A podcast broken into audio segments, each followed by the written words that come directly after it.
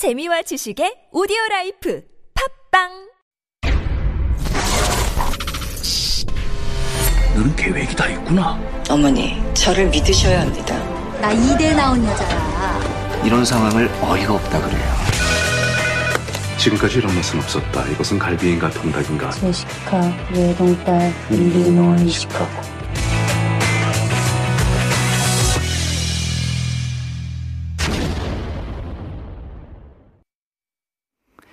This is Beyond the Screen, where we dive into the world of K films and dramas. And helping us to do that, of course, every Friday are Heejun Kim and Eugene Swen. Good morning, guys. Good morning.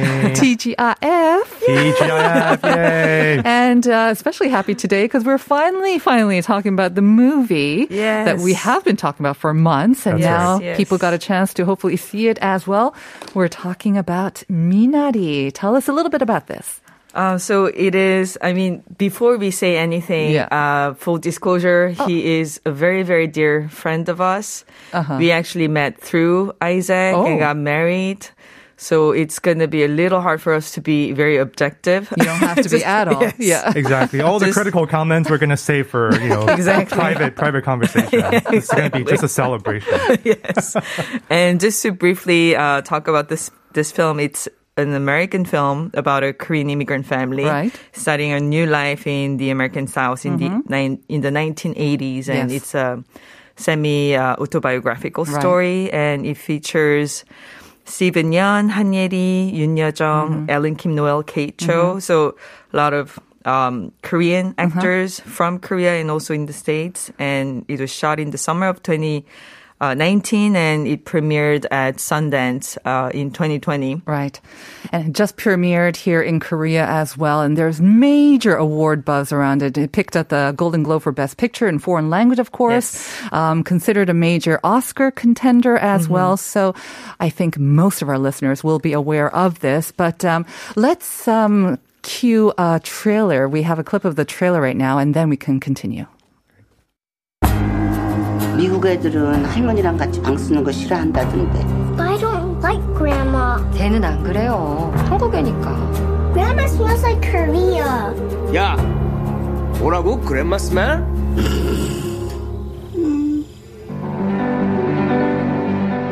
우리 여기 있다가 망할 거야.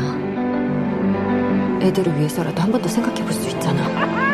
애들도 한 번쯤 아빠가 뭔가 해내는 거 봐야 될 거 아니야. 결혼하면서 했던 말 기억나? 미국에 가서 서로를 구해주자고 했던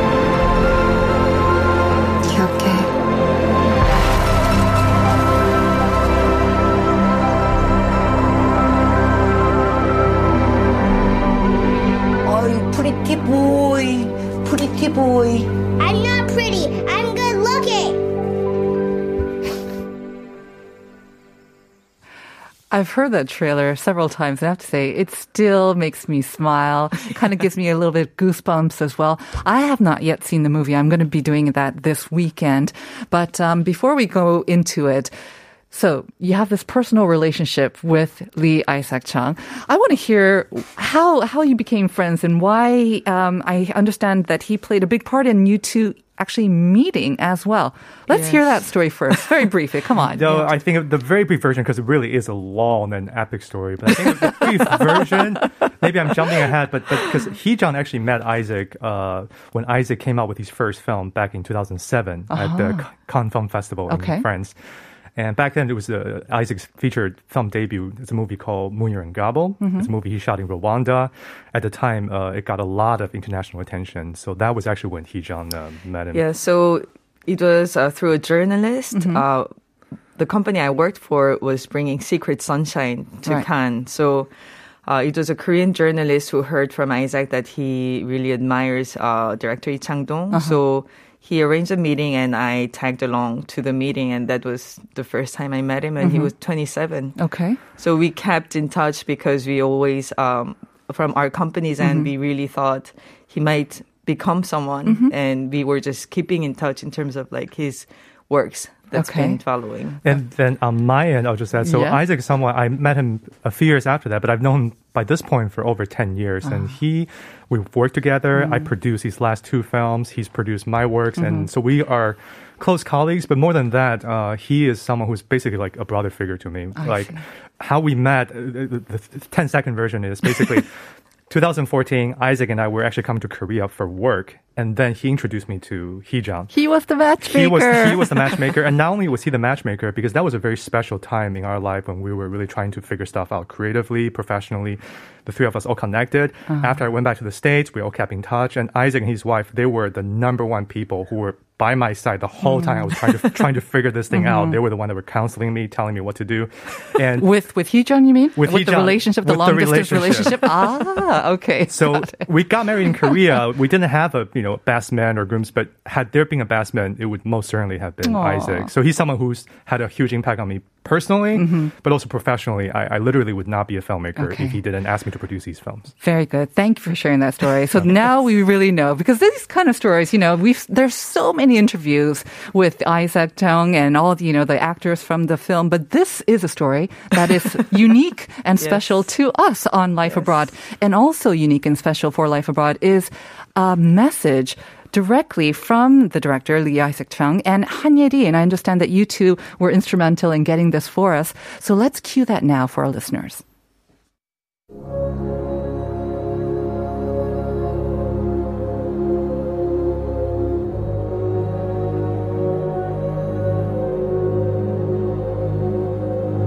Hi, my name is Lee Isaac Chung. I'm the writer director of Minari. I want to thank the listeners of Life Abroad for tuning in and for listening to this discussion on my film. Eugene Swen and Heejun Kim are good friends of mine, so I know you'll be in good hands. Thank you very much.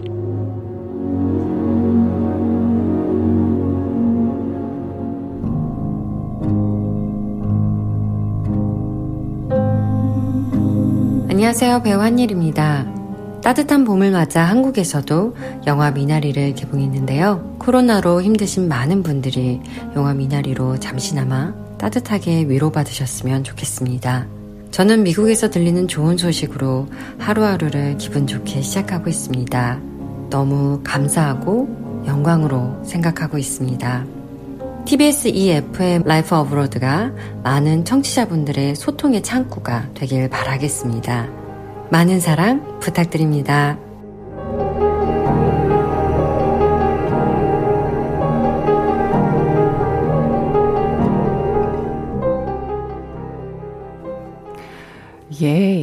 What a nice message. I was expecting just a plain message, but it's not just a plain message. You've got nice background music as well. So we just heard from the director Lee Isaac Chung and um, Han Ye-ri, of course, who is also a major um, actress in that movie and saying that she's currently in Seoul and um, promoting the movie and she's happy to meet with the listeners of Life Abroad.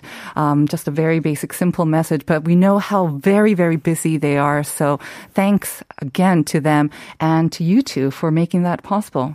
Oh, happy to. And I, Yeah. I gotta say, Isaac's got a surprisingly smooth radio voice. I, I was He's surprised. got a really good voice. He told me that he was joking, of course. He said he's tried to smoke a cigarette before we recorded this, just so this could be, you know, have And this- Han voice is amazing, and Yeah, that's she's why like perfect for Right. for radio. radio and also singing. I see that she's like really multi-talented. That's right. All right. Well, we, we kind of do have to discuss the movie, I guess. I think a lot of our listeners already are quite familiar with the, the plot of the movie.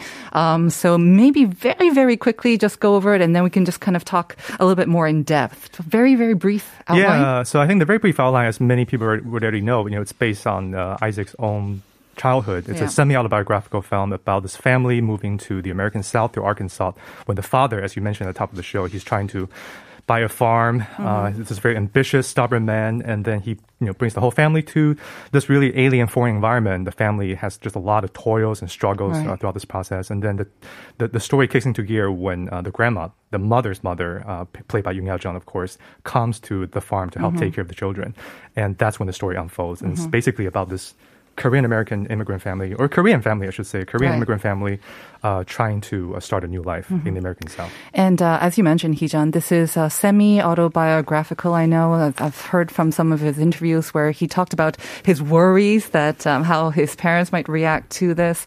And um, um, so I don't know if he had discussed it with you guys. Um, did you hear about some of his kind of his maybe concerns or worries about this um, Yeah. when he thought how much to put into this exactly? He was mainly um, really venting it to Eugene, Mhm. um, specifically about how he's how much he's nervous, and it was we were traveling uh, to Taipei one time, and um, I, I should actually backtrack a little bit because uh, just to put in proper context, because Isaac had wanted to tell this story for a very long time. He didn't know exactly it was going to be Minari necessarily, Mhm, but he had mhm. he had wanted to make a movie about his childhood. I remember as far back as ten years ago, I even see. even just in casual conversation, he was saying that he wanted to make a movie about his grandma. He wanted to make a movie about his parents, his dad. You know, basically bringing them to the farm Mhm. and uh, you know that period of his life where things were very tough. And so even the film that Isaac and I were developing, the one that led Yeah, in directly 2014. in 2014 led to Mhm. our When meeting. It was actually sort of another version of uh, of, of Minari. A- a very different movie, different Right. emphasis, but it's another attempt of his to to do something about his childhood. But the one thing that always made him very ambivalent was that he was just worried how his parents were, were mm-hmm. going to react. The one thing he would consistently say to me throughout that whole process was, "I think my dad is going to kill me," and he wasn't even joking. He was They're so being too personal. he was very mm-hmm. stressed out about that, and yeah, so it was it was it's not it was not easy for him to really get to this. But the good news is, of course, that I understand his parents loved it. And I mean, this movie was very special for him because it's autobiographical, biographical, but also I understand that there were several years in between this and his previous, and he was almost considering, could this be my last movie? Um, so this was a very important movie for him personally and Yeah, I mean, professionally. Eugene was right there with him through that time. yeah. Yeah, sorry to lie. I'm kind of No, no, dominating, it's okay. dominating No, the conversation, but because I, you know, after uh, his last narrative film, which was made in 20, which came out in 2012, Mm-hmm. you know, there was a, a, a period of several years where I think he was really uh, trying to figure out the next step in his career. Nothing was really happening for him. No one was really paying much attention to him after his very successful debut in 2007. So I think he went through a season where he was trying to find his own creative voice, but also trying to figure out just exactly what am I doing with, with my mm-hmm. life. Mm-hmm. And uh, eventually led to a point where he was offered a teaching position at the, the University of Utah, mm-hmm. their satellite campus in Songdo here in South Korea. Right. And by that time, he was 40, and he was thinking maybe this is time for me to be a responsible man and a, a father. To uh, I should take take this te- this uh, teaching gig. But uh, I think so. He had this urgency that you know maybe this is the last chance I'll ever get to make a movie. I, I can say definitively because I was there talking Yeah. with him. He really thought maybe his career Yeah. was over as a mm-hmm. filmmaker. Mm-hmm. That's it, it's not glamorous. It, it's easy to romanticize that now in retrospect, mm-hmm. seeing the success of the film. But he really went through a period of several years where he thought like maybe this is over, Right. and and that's the turning point. And him taking that gig, of course, of teaching and coming to Korea was kind of a turning point in also this, right? Yes. Um, this is when he met a lot of the sort of the key figures as well. Yes, I mean things happened really naturally in a sense after he got that offer from Utah University. Um, he started to work on Minari, the script, after kind of push, pushing it back Yeah. actually for some time. And then he came in, he got to meet uh, Yoon Yeo-jung, Han Ye-ri, um, as he was like uh, thinking about the casting part, and things just started to uh, happened really naturally, like riding a big wave. Uh, while he was here, the production company was attached, the American distribution company was attached, and then he was told that he can start shooting in July. So all of that was all happening in a year. While he was in Korea, Yeah, while he was in Korea. So for for filmmakers, it's actually a, a little. It's a kind of crazy story mm. to have all this company attached at once, and in three months, mm-hmm. he was at, he was told that he can shoot the film. So he had to rush to the states to shoot the film. And I understand that, you know, we've associated Brad Pitt's company Plan B, and you would think maybe then they had a big budget, but I know that the budget was very small. And yet he got these major stars like Steve Yeun and also Yoon Yeo-jung to sign on. I don't know how he managed to do that. I think a lot of it, and I'm sure Heejun can speak to this as well. I think it's really, I think on, on, I think two things. It seems to me. I think one is I think just the quality, the strength of the script. Mm. Because I have to say, when I read the script, it, it was clear that this is You a special it. thing. Oh. I, I even told him at the time. I said, "This is probably one. Of the, this is one of the best things you've, Oh, you've ever written." Because, and I have to say, this is maybe an interesting point to uh, point in time to tell the story. Because he, like I said, went through a period of several years where he was like all filmmakers, Mhm. racking his brain, trying Right. to figure out what to write you know, what are the movies that could really sort of that are true to me, but maybe Mhm. can also help my career uh, along. And he really came kind of to a, to a dead end with that. And the turning point was when he started to really quiet himself down, and he basically wrote this movie almost as an act of faith. Mm. The story he told me was that basically, and he's since talked about this publicly as well. He basically quieted himself down. He essentially prayed and, Mhm. and asked for some kind of you know guidance uh, in the creative process, and Mhm. then he was inspired to look into the work and life of this American author named uh, Willa Cather. Mhm. And the turning point was when he found this quote by Willa Cather, who wrote a lot about uh, her childhood in Nebraska, farming life, and so on. And the quote, the definitive quote, was when Willa Cather said, "My life really started when I stopped admiring and start remembering." Mm. meaning that it's easy for creative people to try to channel their influences, Right. try to admire you know their favorite filmmakers, Mhm. authors, try to do that. And, and Isaac was very much trying to do that, but he really came to a point where he where, where he where that comment resonated with, with him to the point where he said, "I'm Right. just going to try to start remembering and see what comes Yeah, up." Yeah, going back to his root. The most personal is the most universal, right? That's Exactly. that's what connects people around the world. And he said this is his kind of story. He maybe has started it as his story, but it's a story for all people. And um, of course, that's how it's resonated around the world. Here in Korea, I know that you've both been to the movie theaters to watch it. I don't know if it was a special screening or just uh, the regular screening, Uh, but it was a VIP screening, I but see. yeah, I got to see the reaction. I was curious about how the Korean audience would react. I mean, obviously, there's hype around it, there's a lot of interest around it, but even though a lot of it is in Korean, the experience itself may not be that relatable to just native, native Koreans, local Koreans. What did you think of the reaction there? I think fundamentally it is an American film, but uh, the react and there are like some at some points, like in terms of the the humor. Mm-hmm. Uh, there are some parts that Korean people maybe will not react as much as American or like In English the speaking. cultural context? Uh-huh. Exactly, English speaking audiences. But there were a lot of tears. I think the soul of the film really penetrated the the audiences, Mm-hmm. and I can also see from like local like web- websites where you check uh, the critics' reaction and the audience reaction. They're always like four points out of five. Right. So I really have. Um, I really trust that Mm-hmm. the film um, succeeds to touch people's heart here in Mhm. Korea as well. Um, our writer Jennifer said that she saw it yesterday too, and like she said, like you said, there were some points when she alone was kind of laughing in the theater, maybe because of the language or the cultural context. But the tears, I think, it seems to be universal. But I was kind of curious because Bong Joon-ho, he had um, this interview with um, the director, and Yes. he said what he liked very much about this was it didn't purposely, you know, try to get people to tear up and to cry. It was very subtle, but um, but no less moving as well. Was that a conscious, or is that just part of Lee Isaac's kind of style? I, I would say that's kind of uh, his style because he, if you know him well, this is an extension of him as a human being. Yeah.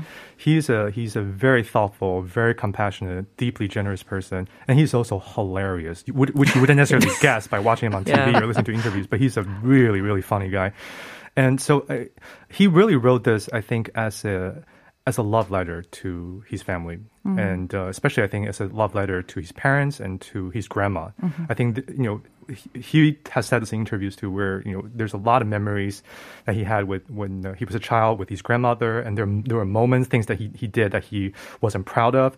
So in a way, this movie is almost a way to not only to remember but also to kind of redeem some of his memories with his grandma. There are things that happen in the movie because it's semi autobiographical. It's not hundred percent true to life.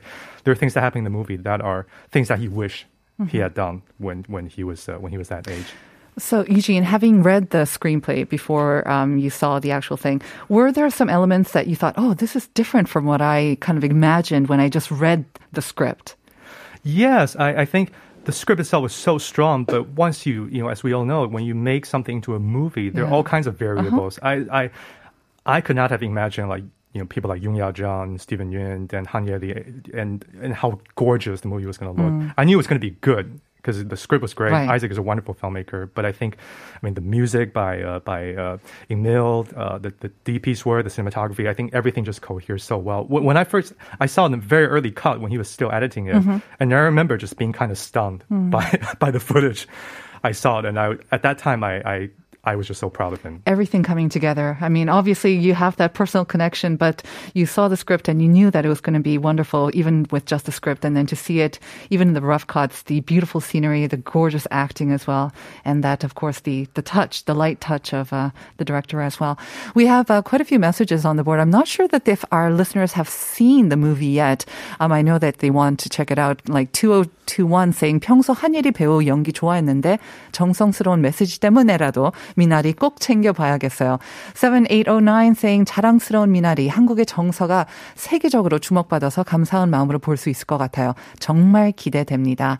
I think you can definitely look forward to it.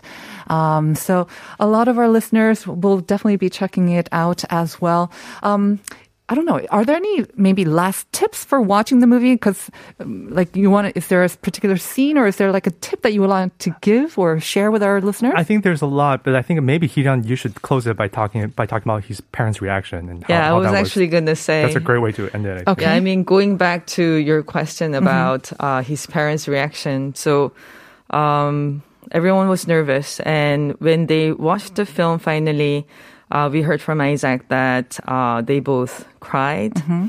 and for the first time, um, and I- get emotional whenever Yeah, I think of too. think about it. Uh-huh. Uh, his father said to his mother for the first time that he's sorry. Oh. And um, as a father and son, they had a long sob and embrace. And um, I think that's really the soul of this film. And that's why it's so um, universal in terms of like touching people's heart because Right. it is about reconciliation Mhm.